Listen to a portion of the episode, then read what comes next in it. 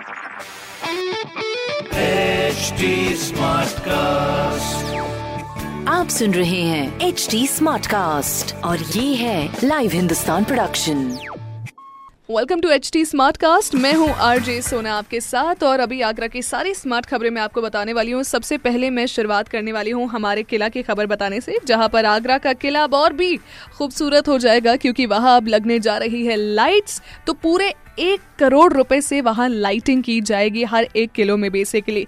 अब देखो लाइट्स होती है ना, तो बहुत सारे ऐसे शोज़ भी होते हैं जो कि वहाँ पर किए जाते हैं, but I completely don't think so कि अभी के लिए जो शोज़ है जैसे लाइटनिंग शोज़ है एंड जैसे शार शोज़ है वो सारे ओपन होंगे ड्यू टू कोविड प्रोटोकॉल्स। अब कोविड प्रोटोकॉल्स की बात आई है तो अभी दूसरी खबर मेरी उसी से जुड़ी है, जहाँ पर आगरा में 8 अक्टूबर तक धारा 144 जो है वो बढ़ा दी गई है और इसी वजह से कहीं पे भी रैली और भीड़ ना लगाया जाए, नहीं तो इस पे एक्शन ले लिया जाएगा। प्लीज़ सोशल डिस्टेंसिंग का पालन करिए।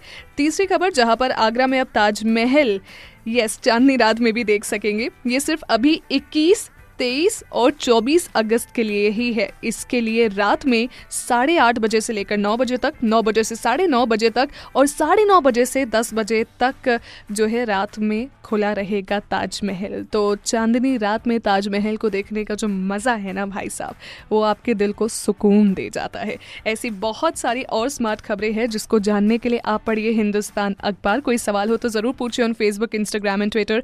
हमारा हैंडल है @HT Smartcast और मैं हूँ आरजे सोना आपके साथ। आप सुन रहे हैं HT Smartcast और ये था live Hindustan production HT Smartcast।